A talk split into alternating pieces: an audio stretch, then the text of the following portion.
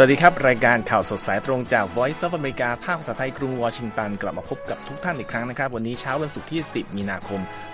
2566 ตามเวลาในประเทศไทยครับ อยู่กับผมนพรัชชัยเฉลิมมงคล และคุณทรงพจน์สุภาผลร่วมดำเนินรายการในวันนี้สำหรับหัวข้อข่าวที่น่าสนใจ รัสเซียรุกถล่มยูเครนสังหารพลเรือน 6 ราย จุดความกังวลอุบัติเหตุนิวเคลียร์ กาหลีเหนือยิงขีปนาวุธคู่ก่อนสหรัฐและเกาหลีใต้ซ้อมรบใหญ่ในสัปดาห์หน้า และมาดูตรวจสอบข่าวว่าสหรัฐขายวุธให้ไต้หวันเป็นการละเมิดคำสัญญาที่ให้ไว้กับจีนหรือไม่ขณะเดียวกันนายกออสเตรเลียเดินทางเยือนอินเดียเพื่อกระชับความสัมพันธ์ด้านเศรษฐกิจและความมั่นคง ในที่สหรัฐนะครับ ยอดปลดพนักงานทำสถิติสูงสุดในรอบ 14 ปี และส่งท้ายวันนี้ นักดาราศาสตร์ค้นพบกลุ่มดาวใหม่ที่ไกลที่สุดณขอบทางช้างเผือก ทั้งหมดนี้แลกรายประเด็นติดตามได้ในข่าวสดสายตรงจาก VOA กรุงวอชิงตันครับ ครับครับคุณสมพศเรื่องแรกในวันนี้เราไปดูสถานการณ์ในยูเครนว่าเป็นยังไงบ้างครับวันนี้ ครับผมทางการยูเครนรายงานนะครับกองทัพรัสเซียยิงขีปนาวุธในหลายพื้นที่เมื่อวันพฤหัสบดีนะครับทำให้มีประชาชนยูเครนอย่างน้อย 6 คนที่เสียชีวิต สร้างความกังวลเรื่องอุบัติเหตุด้านนิวเคลียร์ขึ้นมาอีกครั้งด้วยนะครับกองทัพยูเครนเปิดเผยว่าได้ยิงสกัดขีปนาวุธรัสเซีย 34 ลูกจาก 81 ลูก และยิงโดรนของอิหร่าน ซึ่งกองทัพรัสเซียนำมาใช้ในสงครามอีก 4ลำ ทางฝ่ายบริหารของเมืองลาวิฟระบุนะครับว่ามีพลเรือน 5 คน เสียชีวิตจากขีปนาวุธที่ยิงถล่มย่านที่พักอาศัยครับประธานาธิบดีโวโลดีเมียร์ เซเลนสกีโพสต์ผ่านเทเลกราฟว่าผู้รุกรานสามารถทำได้เพียงข่มขวัญพลเรือนเท่านั้น แต่ไม่ได้ช่วยอะไรเลย พวกเขาจะไม่อาจหลีกหนีความรับผิดชอบต่อทุกสิ่งที่ได้ทำลงไป ทางการยูเครนบอกว่ารัสเซียระดมโจมตีในหลายพื้นที่นะครับ ตั้งแต่ที่กรุงเคียฟ และในเมืองดนีโปรเปตรอฟสก์เจ้าหน้าที่ระบุว่าการโจมตีของรัสเซียทำให้มีผู้เสียชีวิตหนึ่งคนบาดเจ็บอีกสองคนนะครับ ส่วนทางการโอเดซาบอกว่าขีปนาวุธรัสเซียโจมตีโครงสร้างพื้นฐานด้านพลังงานทำให้ต้องตัดการจ่ายกระแสไฟฟ้า อีกทั้งการโจมตีของรัสเซียยังทำลายอาคารที่พักอาศัยนะครับเช่นเดียวกับที่คาคิฟ ซึ่งทางการยูเครนรายงานการโจมตีด้วยขีปนาวุธจากรัสเซีย 15 ลูก มุ่งเป้าระดบ ระบบโครงสร้างพื้นฐานสำคัญ เช่นกันนะครับรายงานข่าวบอกด้วยว่าประชาชนประมาณ 150,000 ครัวเรือนในเขตปกครองไซโตเมีย ทางภาคตะวันตกเฉียงเหนือของยูเครนนั้น ไม่มีไฟฟ้าใช้ในตอนนี้นะครับการระดมโจมตีของกองทัพรัสเซียทำให้แหล่งจ่ายไฟฟ้าของโรงไฟฟ้านิวเคลียร์ซาปอริซเซีย ซึ่งทางบริษัท เอเนอร์โกอะตอมรายงานนะครับว่าระบบจ่ายไฟที่ใช้เชื้อเพลิงดีเซล ถูกนำมาใช้เพื่อเดินเครื่องโรงไฟฟ้า และยังมีเชื้อเพลิงเพียงพอสำหรับการจ่ายกระแสไฟฟ้าอีกประมาณ 10 วันนะครับครับพรัฐทางด้านราฟาเอลกรอสซี่ผู้อำนวยการสำนักงงานพลังงานปรมาณูระหว่างประเทศ เรียกร้องให้มีมาตรการเร่งด่วนออกมารับมือเรื่องนี้นะครับ โดยระบุว่าระบบจ่ายไฟฟ้าของโรงไฟฟ้าซัปปอริเซียนั้นถูกตัดไปเป็นครั้งที่ 6 แล้ว แล้วบอกถึงประเด็นการโจมตีล่าสุดด้วยว่าจะทำอะไรได้บ้างเพื่อป้องกันไม่ให้สิ่งนี้เกิดขึ้นอีกนะครับคุณนพรัตน์ครับครับ นั่นก็เป็นสถานการณ์ล่าสุดของอการทำสงครามในยูเครนโดยรัสเซียนะครับ มาดูอีกสถานการณ์หนึ่งที่อัฟกานิสถานกันบ้างครับ ทางการตาลิบันเปิดเผยในวันพระสัปดีครับ ว่าเกิดเหตุระเบิดขึ้นในจังหวัดบาลทางเหนือของอัฟกานิสถาน ซึ่งทำให้มีผู้เสียชีวิตอย่างน้อย 3 ราย โดยหนึ่งในนั้น เป็นผู้ว่าการ ของจังหวัดนี้นะครับรบเจ้าหน้าที่โรงพยาบาลเมืองมาซาอิชาริฟซึ่งเป็นเมืองหลวงของจังหวัดเบลระบุว่าเหตุระเบิดที่เกิดขึ้นช่วงเช้าของวันพระศัสบดีทำให้มีผู้ได้รับบาดเจ็บอย่างน้อย 7 คนด้วยตำรวจจังหวัดเบลเปิดเผยว่าชายคนหนึ่งนะครับสวมเสื้อกั๊กติดระเบิดฆ่าตัวตาย เป็นผู้ก่อเหตุในครั้งนี้ โดยจุดระเบิดที่ชั้นสองของอาคารสำนักงงานผู้ว่าการจังหวัดก็ทำให้โมฮัมหมัดดาวุฒมูซามิล ซึ่งเป็นผู้ว่าการจังหวัดเสียชีวิตไป ในเวลานี้ยังไม่มีผู้ออกมาประกาศความรับผิดชอบต่อการโจมตีด้วยระเบิดฆ่าตัวตายครั้งนี้นะครับซาบิฮุลลาห์ มูจาฮิดหัวหน้าโฆษกรัฐบาลตาลีบานยืนยันการเสียชีวิตของผู้ว่าจังหวัดนี้ผ่านทวิตเตอร์และก็ระบุในโพสต์ที่ใช้ภาษาปาทานว่า ผู้ว่าการผู้ล่วงลับนี้เป็น ผู้พลีชีพเพื่อศาสนาในการโจมตีด้วยระเบิดของศัตรูอิสลามนะครับ พร้อมยืนยันว่าเริ่มมีการสอบสวนเหตุการณ์ครั้งนี้แล้ว ผู้ว่ามูซาฮิลนี่ถือเป็นผู้นำตาลิบันที่มีความอาวุโสสูงอันดับสองนะครับที่ถูกสังหารตั้งแต่ตาลิบันเข้ายึดอำนาจการปกครองอัฟกานิสถานในปี คศ 2021 ที่สหรัฐและฐานาโตถอนกำลังออกหลังจากเข้าร่วมสู้ในสงครามในประเทศนี้มาถึง 2 ทศวรรษนะครับ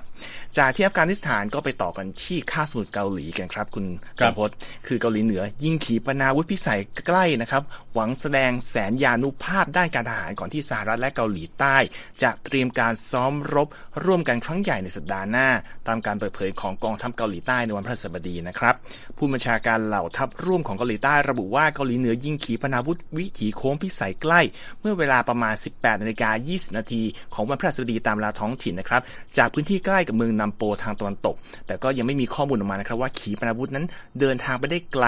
แค่ไหนและตกที่บริเวณใด ทางกระทรวงกลาโหมเกาหลีใต้คาดว่าเกาหลีเหนือใช้การยิงขีปนาวุธรอบนี้เพื่อข่มขู่สหรัฐและเกาหลีใต้ครับที่เตรียมทำการซ้อมรบร่วมกันครั้งใหญ่ โดยกองทัพเกาหลีใต้ยกระดับการสอดแนมกิจกรรมของเกาหลีเหนือ ในระหว่างที่ยังคงมีคำพูดว่าเตรียมพร้อม อย่างเต็มกำลังนะครับในการประสานความร่วมมืออย่างใกล้ชิดกับพันธมิตรสหรัฐ ด้านกองบัญชาการภาคพื้นอินโดแปซิฟิกของสหรัฐระบุว่าการยิงขีปนาวุธของเกาหลีเหนือครั้งนี้ ไม่ได้เป็นภัยคุกคามต่อสหรัฐนะครับ แล้วก็ไม่เป็นภัยต่อชาติพันธมิตรโดยทันที แต่ได้สะท้อนเห็นถึงผลกระทบจากโครงการอาวุธนิวเคลียร์และขีปนาวุธของเกาหลีเหนือ ต่อเสถียรภาพในภูมิภาคนี้ การยิงขีปนาวุธพิสัยใกล้ของเกาหลีเหนือมีขึ้นหลังจากคิมโยจองน้องสาวผู้ส่งอิทธิพลของคิมจองอึนผู้นำสูงสุดเกาหลีเหนือ ออกโรงมาเตือนเมื่อวันอังคารนะครับว่าเกาหลีเหนือพร้อมที่จะดำเนินการอย่างรวดเร็ว และรุนแรงต่อสหรัฐและเกาหลีใต้ ในช่วงสองประเทศนี้ขยายการซ้อมรบทางทหาร เพื่อรับมือกับภัยคุกคามนิวเคลียร์ของเกาหลีเหนือนะครับ จากเรื่องของเกาหลีเหนือและเกาหลีใต้และสหรัฐมาดูเรื่องของจีนกับสหรัฐ ซึ่งก็เป็นคู่ไม้เบื่อไม้เมากันตลอดนะครับ เพราะว่าโฆษก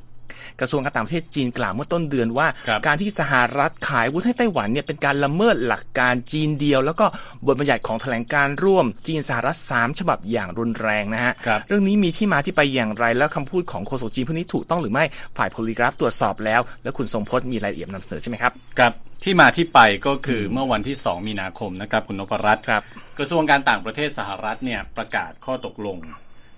อนุมัติสัญญาการขายอาวุธให้กับไต้หวันมูลค่า 619 ล้านดอลลาร์นะครับซึ่งในช่วงเดียวกันก็มีรายงานว่าฝูงเครื่องบินของจีนได้ล่วงล้ำเข้าไปในเขตแสดงตนเพื่อการป้องกันตนเองทางอากาศของไต้หวันทำให้ไต้หวันเนี่ยก็เกิดความตึงเครียดนะครับ รัฐบาลกรุงปักกิ่งออกมาต่อต้านอย่างหนักแน่นต่อข้อตกลงการซื้อขายอาวุธระหว่างสหรัฐกับไต้หวันนะครับ แล้วก็ทางโฆษกกระทรวงการต่างประเทศจีนเหมาหนิงอย่างที่บอกไปนะครับ ออกมากล่าวในวันเดียวกันเลยคือ 2 มีนาคมบอกว่า การที่สหรัฐขายอาวุธให้ไต้หวัน เป็นการละเมิดหลักการจีนเดียว และบทบัญญัติของแถลงการร่วมจีนสหรัฐสหรัฐสามฉบับอย่างรุนแรง โดยเฉพาะแถลงการร่วม 17 สิงหาคมนะครับรบ แต่ว่าคำกล่าวที่ว่านี้ก็อาจจะนำไปสู่ความเข้าใจผิดได้เดี๋ยวผมจะแจกแจงให้ฟังมีสองประเด็นนะฮะที่อยู่ในคำพูดของโฆษกของ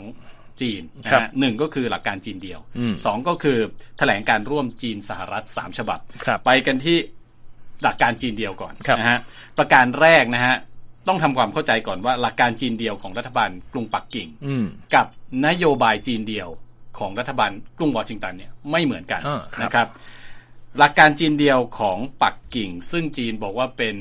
one China principle นะฮะระบุไว้ว่ารัฐบาลกรุงปักกิ่งคือ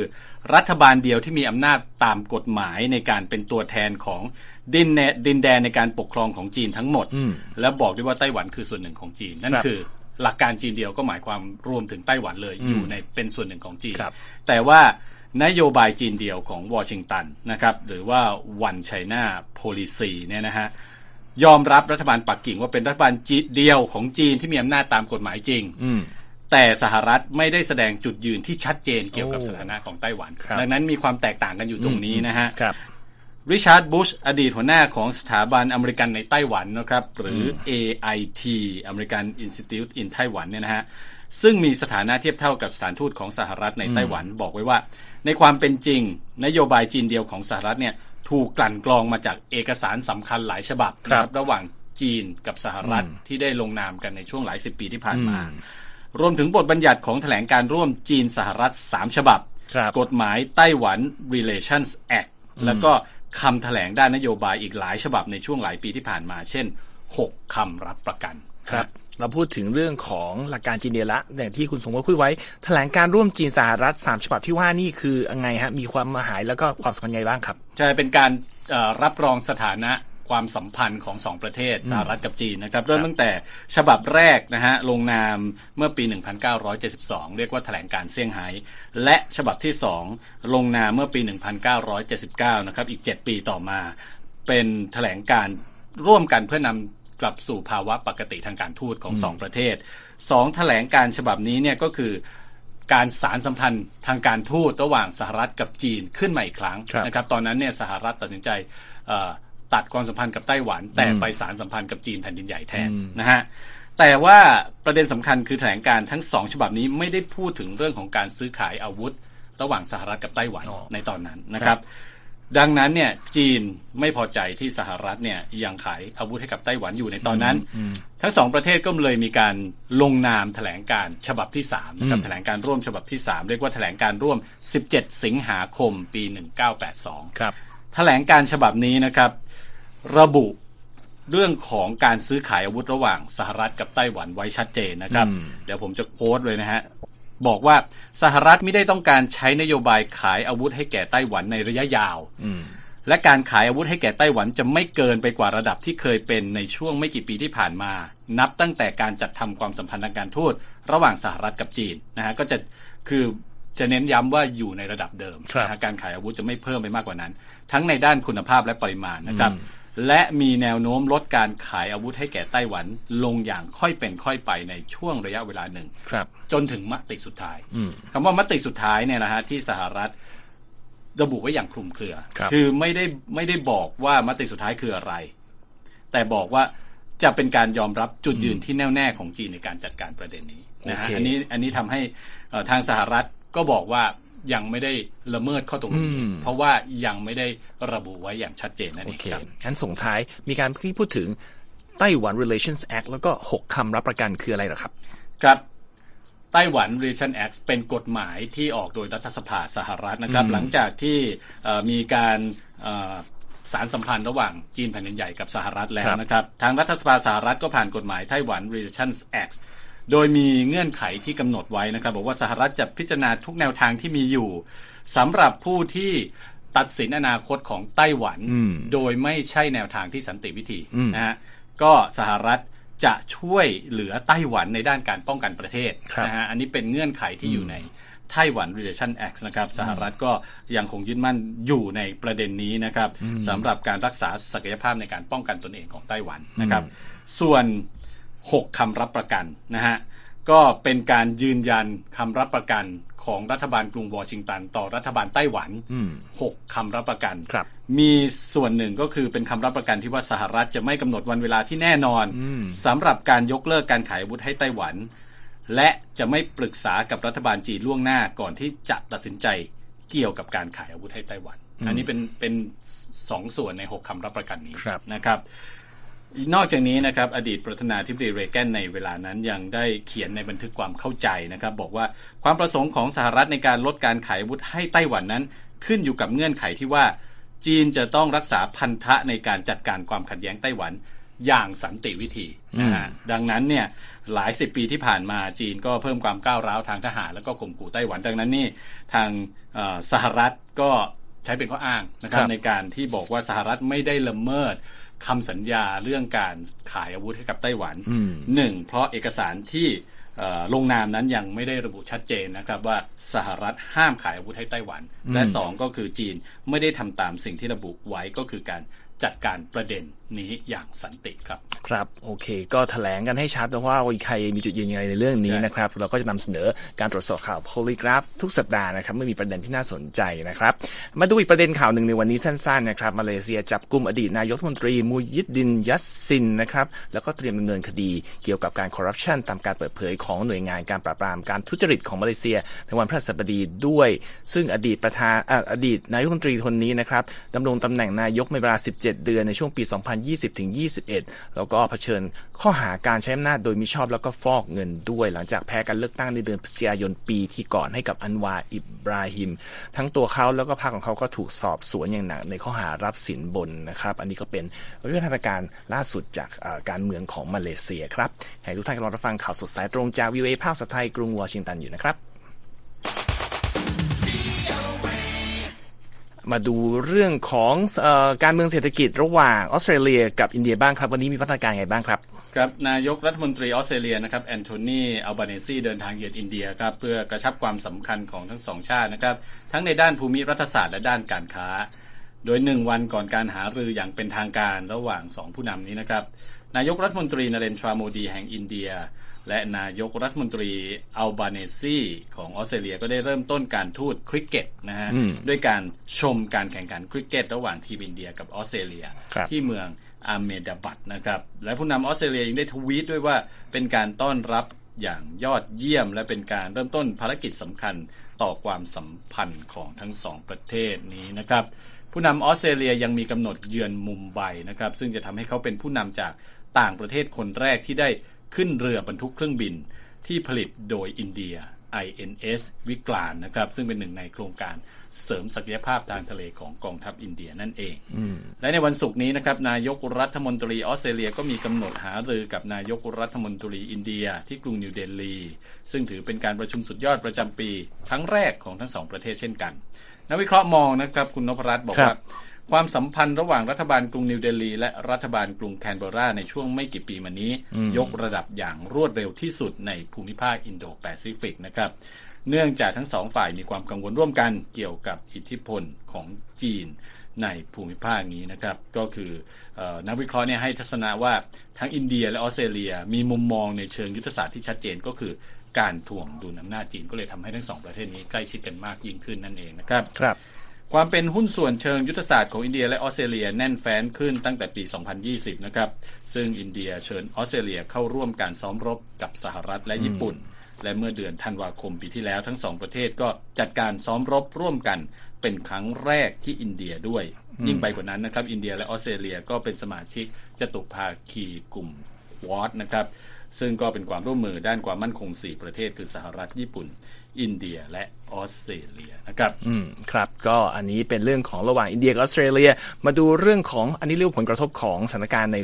รัสเซียได้นะครับฮุนไดมอเตอร์ของเกาหลีใต้นะครับกำลังอยู่ในกระบวนการเจรจากับบริษัทสัญชาติคาซัคสถานแห่งหนึ่ง เกี่ยวกับการขายโรงงานของตนในรัสเซียนะครับตามรายงานของรอยเตอร์ที่อ้างข้อมูลจากสื่อท้องถิ่น โดยสถานการณ์ที่เกิดขึ้นนี้เกิดขึ้นหลังจากที่โรงงานหลายแห่งรัสเซียต้องระงับการผลิต แล้วก็พักงานพนักงานของตนเนื่องจากภาวะขาดแคลนอุปกรณ์ไฮเทค รวมทั้งสถานการณ์ต่างๆ ที่เป็นผลมาจากมาตรการลงโทษทางเศรษฐกิจต่อรัสเซียที่รุกรานยูเครนนะครับ โดยสื่อยอนฮัปของเกาหลีใต้อ้างรายงานสื่อทัสของรัสเซียและเปิดเผยว่ารัฐบาลนครเซนต์ปีเตอร์สเบิร์กได้เริ่มเจรจากับคาซัคสถาน เกี่ยวกับการขายโรงงานผลิตรถยนต์ฮุนไดในรัสเซียแล้ว แล้วก็อ้างแหล่งข่าวที่ไม่เปิดเผยตัวตนด้วยว่าการเจรจาดังกล่าวอยู่ในขั้นสุดท้าย และการลงนามข้อตกลงนี้อาจจะเกิดขึ้นในเดือนมิถุนายนนี้เป็นอย่างเร็วนะครับ ไปที่บริษัท General Motors บ้างนะครับรบได้เสนอจ้างพนักงานเงินกินเงินเดือนส่วนใหญ่ในสหรัฐ และผู้บริหารบริษัทสาขาทั่วโลกบางส่วนให้ออกจากงานนะครับก็จะหวังลดต้นทุนธุรกิจนั่นเอง ขณะที่บริษัทกำลังเปลี่ยนมาผลิตรถยนต์ไฟฟ้ามากขึ้นนั่นเองนะครับ ธุรกิจรถยนต์ สัญชาติอเมริกันแห่งนี้ไม่ได้เปิดเผยนะครับว่ามีแผนจะซื้อหุ้นคืนจากพนักงานจำนวนเท่าไหร่ แต่ยืนยันว่าแผนงานนี้หวังที่จะเร่งให้บริษัทลดต้นทุนได้ตามเป้า 2,000 ล้านดอลลาร์ภายในสิ้นปีหน้านะครับ GM มีพนักงานกินเงินเดือนราว5 58,000 คนในสหรัฐนะครับขณะที่บริษัทยืนยันว่าได้ไตร่ตรองรายละเอียดของข้อเสนอซื้อหุ้นคืนมาอย่างดีนะครับ เพื่อป้องกันไม่ให้ต้องมีการ ไล่พนักงานออกในอนาคตด้วยครับ อืมครับ อันนี้ก็เป็นสถานการณ์เกี่ยวกับการว่าจ้างงานในสหรัฐ ซึ่งก็ประต่อกันที่ข่าวถัดไปที่มีรายงานบอกว่า การตรวจพนักงานใน สหรัฐโดยบริษัทสัญชาติอเมริกันในช่วงเดือนมกราคมถึงกุมภาพันธ์ที่ผ่านมาทำสถิติสูงสุดในรอบ 14 ปีนะครับท่ามกลางกระแสการปรับลดพนักงาน โดยเฉพาะในกลุ่มบริษัทเทคโนโลยีนะครับที่เป็นข่าวคลึกโครมอย่างมากในช่วงที่ผ่านมาตามรายงานของรอยเตอร์ โดยรายงานจากบริษัทจัดหางาน Challenger Gray and Christmas Inc. ที่เผยแพร่ออกมาในวันพฤหัสบดีระบุครับว่าเฉพาะเดือนกุมภาพันธ์มีการปลดพนักงานในสหรัฐถึง 77,770 ตำแหน่งนะครับ มากกว่าการ ปรับลดพนักงานจำนวน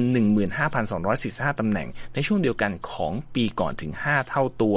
ส่วนการจ้างงานใหม่นี้ในรายงานนี้ระบุว่าบริษัทอเมริกันประกาศแผนจ้างงานเกือบ 30,000ตำแหน่งในเดือนกุมภาพันธ์ แต่เป็นตัวเลขที่ลดลงถึง 87%จากระดับระดับการจ้างงานใหม่กว่า 215,000ตำแหน่งในช่วงเดียวกันของปีที่แล้วด้วย ขณะที่การปลดพนักงานช่วงเดือนมกราคมถึงกุมภาพันธ์นี้อยู่ที่ทั้งหมดราว 180,000ตำแหน่งนะครับทำสถิติสูงสุดตั้งแต่ปี 2009 โดยบริษัทที่มีการปลดพนักงานมากสุดถึง 1 ใน 3 ก็คือส่วนที่มาจากธุรกิจเทคโนโลยีนะครับครับทางด้านแอนดรูว์ ชาเลนเจอร์นะครับรองประธานอาวุโสของบริษัท Challenger Gray and Christmas นะครับที่จัดทำรายงานฉบับนี้เปิดเผยว่า ตอนนี้การปลดพนักงานจำนวนมากกำลังเกิดขึ้นในภาคเทคโนโลยีนะครับส่วนภาคค้าปลีกและการเงินกำลังเริ่มปรับลดพนักงานลงบ้างแล้วนะครับ บริษัทเทคโนโลยีตั้งแต่ Microsoft และ Alphabet ซึ่งเป็นบริษัทแม่ของ Google ไปจนถึง PayPal นะครับประกาศลดพนักงานจำนวนมากในปีนี้เพื่อลดค่าใช้จ่าย อย่างไรก็ตามตลาดเงินตลาดทุนขานรับข่าวการปลดพนักงานในเชิงบวกนะครับโดยเจมส์เทียนี่ประธานเจ้าหน้าที่บริหารการลงทุนจาก AllianceBernstein เปิดเผยกับรอยเตอร์สว่าการประกาศข่าวการปลดพนักงานของบริษัทเหล่านี้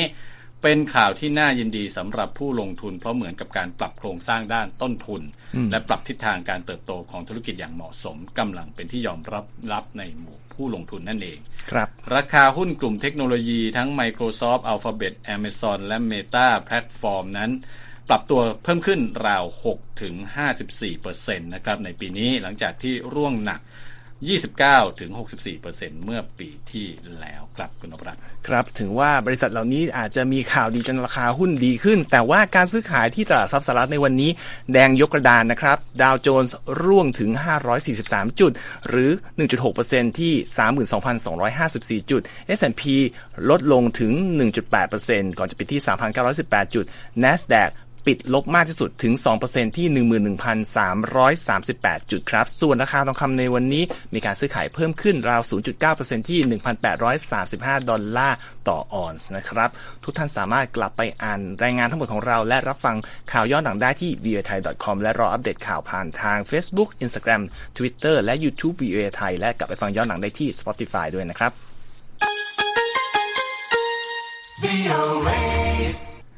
ส่งท้ายในวันนี้นะครับความพยายามของมนุษย์ที่จะสำรวจและค้นหาสิ่งมีชีวิตนอกโลกทำให้นักวิทยาศาสตร์ได้ค้นพบสิ่งใหม่ๆ ในอวกาศอันกว้างใหญ่ไพศาลนะครับและเมื่อไม่นานมานี้เพิ่งมีการเปิดเผยรายงานการศึกษาเกี่ยวกับกลุ่มดาวชุดใหม่ที่เขาบอกว่าอยู่ไกลที่สุดเท่าที่มนุษย์เคยค้นพบมาที่สุดทางช้างเผือก คุณธัญพรสุนทรวงมีรายละเอียดจากสำนักข่าวรอยเตอร์เรื่องนี้มาเสนอส่งท้ายครับ นักดาราศาสตร์กลุ่มหนึ่งเพิ่งตรวจพบกลุ่มของดวงดาวที่อยู่ไกลโพ้นจากโลกกว่ากลุ่มใด ๆ ที่เรารู้จักภายในกาแล็กซีของเราในกรดดาวที่อยู่รอบนอกของทางช้างเผือกค่ะ นักวิจัยเปิดเผยว่ากลุ่มดาวฤกษ์ 208 ดวงนี้ อยู่ในรัศมีที่ไกลที่สุดของกลดดาวของทางช้างเผือก ซึ่งมีลักษณะเหมือนกลุ่มก้อนเมฆทรงกลมที่เต็มไปด้วยสสารมืด หรือ dark matter หรือสสารลึกลับในจักรวาลที่เรามองไม่เห็นแต่รู้ว่ามีอยู่จากแรงกดดันของแรงโน้มถ่วงเท่านั้น และดวงดาวที่ไกลที่สุดของกลุ่มดาวนี้อยู่ห่างจากโลก 1.08 ล้านปีแสงนะคะ โดยหน่วยปีแสงคือระยะที่แสงเดินทางใน 1 ปี ซึ่งก็คือ 5.9 ล้านล้านไมล์หรือ 9.5 ล้านล้านกิโลเมตรค่ะ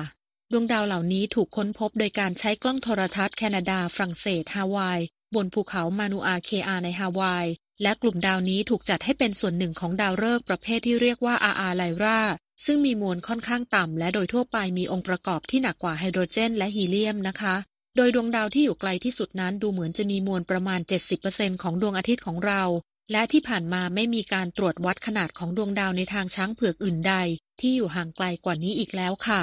ทั้งนี้ดาวฤกษ์ที่บริเวณรอบนอกของกลดดาราจักร หรือ galactic halo นั้น ถูกจัดให้เป็นดาวฤกษ์อิสระ ซึ่งน่าจะถือกำเนิดมาจากในกาแล็กซีขนาดเล็ก ก่อนที่จะมาปะทะเข้ากับทางช้างเผือกที่มีขนาดใหญ่กว่าในเวลาต่อมานะคะ ยูติงเฟงนักศึกษาปริญญาเอกด้านดาราศาสตร์ที่มหาวิทยาลัยแห่งรัฐแคลิฟอร์เนีย วิทยาเขตซานตาครูซซึ่งเป็นหัวหน้าการศึกษาที่ได้นำเสนอในที่ประชุม American Astronomical Society ในนครซีแอตเทิลเมื่อต้นเดือนมกราคม กล่าวว่าการตีความของเราเกี่ยวกับต้นกำเนิดของดวงดาวอันไกลโพ้นเหล่านี้คือ พวกมันน่าจะเกิดในกลดของดาราจักรแคระและกระจุกดาว ซึ่งต่อมาผนวกรวมเข้าด้วยกัน หรือพูดตรงๆก็คือถูกทางช้างเผือกกลืนกินเข้าไปนั่นเองค่ะ เฟงกล่าวด้วยว่าดาราจักรแม่ของกลุ่มดาวที่ว่านี้ ถูกแรงโน้มถ่วงบดขยี้และย่อยสลายไป แต่ดาวฤกษ์เหล่านี้กระเด็นหลุดลอยออกมาเป็นระยะทางไกลมาก และกลายเป็นเศษซากของการควบรวมดังกล่าว โดยทางช้างเผือกของกาแล็กซีของเรานั้น ก็เดินหน้าเติบโตขึ้นมาได้เรื่อยๆ เพราะเหตุการณ์แบบที่ว่านี้ซึ่งเกิดขึ้นอีกหลายต่อหลายครั้งค่ะกรดของทางช้างเผือกประกอบด้วยชั้นในและชั้นนอก และมีขนาดใหญ่กว่าส่วนที่เป็นจานหลักและส่วนโป่งตรงใจกลางของดาราจักร ซึ่งเต็มไปด้วยดวงดาวมากมาย และมีหลุมดำขนาดมหึมาอยู่ตรงใจกลาง และห่างจากโลกประมาณ 26,000 ปีแสง ทั้งยังมีดวงดาวล่องลอยรวมกันอยู่ประมาณ 1 0 0 0 0แสนถึง4แสนล้านดวง โดยรวมถึงดวงอาทิตย์ของเรา ซึ่งตั้งอยู่ในหนึ่งในแขนกังหันหลักสี่แขน ที่ประกอบการเป็นส่วนจานของทางช้างเผือกค่ะทั้งนี้มีการประเมินว่าจำนวนดวงดาวที่มีอยู่ในกรดของทางช้างเผือกนั้น คิดเป็นสัดส่วน 5%ของดาวที่มีอยู่ในกาแล็กซี ส่วนสสารมืดที่มีอยู่เต็มกลดดาวของทางช้างเผือกนั้น เป็นองค์ประกอบส่วนใหญ่ของมวลเอกภพหรือ universe ที่เชื่อกันว่าเป็นโครงสร้างพื้นฐานของเอกภพด้วย โดยแรงโน้มถ่วงของสสารมืดคือส่วนที่มีอิทธิพลต่อสสารปกติ ให้มารวมตัวกันและก่อตัวเป็นดาวฤกษ์และกาแล็กซีต่างๆ ค่ะ ส่วนที่อยู่ด้านนอกและห่างไกลออกไปของกลดดาวนั้น เป็นบริเวณที่นักวิทยาศาสตร์ยังไม่ค่อยรู้จักมากเท่าไหร่นะคะ และระยะทางจากโลกถึงกลุ่มดาวฤกษ์ที่เพิ่งถูกค้นพบใหม่เหล่านี้ ก็ไกลถึงเกือบครึ่งหนึ่งของระยะทางไปยังดาราจักรอันโดรเมดาที่อยู่ติดกับทางช้างเผือกค่ะ ที่ผ่านมามนุษย์เดินหน้าค้นหาสิ่งมีชีวิตนอกโลก โดยมุ่งเน้นไปที่ดาวเคราะห์หินที่คล้ายกับโลก ซึ่งโคจรรอบดาวฤกษ์แบบที่เรียกว่า เป็นเขตที่สิ่งมีชีวิตสามารถอาศัยอยู่ได้ โดยมีการค้นพบดาวเคราะห์มากกว่า 5,000 ดวงนอกระบบสุริยะของเราแล้วค่ะธัญพรสุนทรวงศ์ VOA ภาคภาษาไทย กรุงวอชิงตัน ค่ะ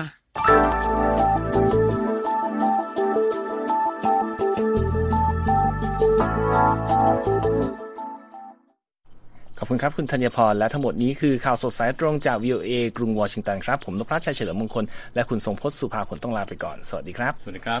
Voice of America Washington ครับ และที่จบไปเป็นรายการจาก VOA ภาคภาษาไทย รายงานสดส่งตรงจากกรุงวอชิงตันประเทศสหรัฐ คุณผู้ฟังสามารถติดตามข่าวสารจากทั่วโลกได้ในทุกที่ทุกเวลาที่เว็บไซต์ voa thai com รวมถึงทุกช่องทางในโซเชียลมีเดีย Facebook YouTube Twitter และ Instagram เริ่มต้นวันด้วยการอัปเดตข่าวสารจากทั่วโลก ผ่านรายการข่าวสดสายตรงจาก VOA ภาคภาษาไทย และสุดสัปดาห์กับ VOA ทั้งยังเรียนรู้เรื่องราวทางวัฒนธรรม และไลฟ์สไตล์ ผ่านรายการภาษาอังกฤษแบบอเมริกันของเรา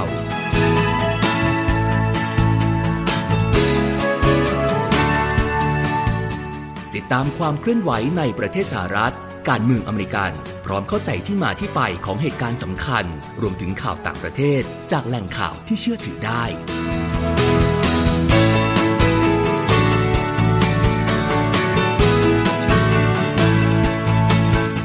นอกจากนี้ VOA ยังมีบทสัมภาษณ์และคอนเทนต์แบบ Exclusive จากบุคคลที่น่าสนใจหลากหลายวงการ และยังมีเรื่องราวของคนไทยในประเทศสหรัฐอีกด้วย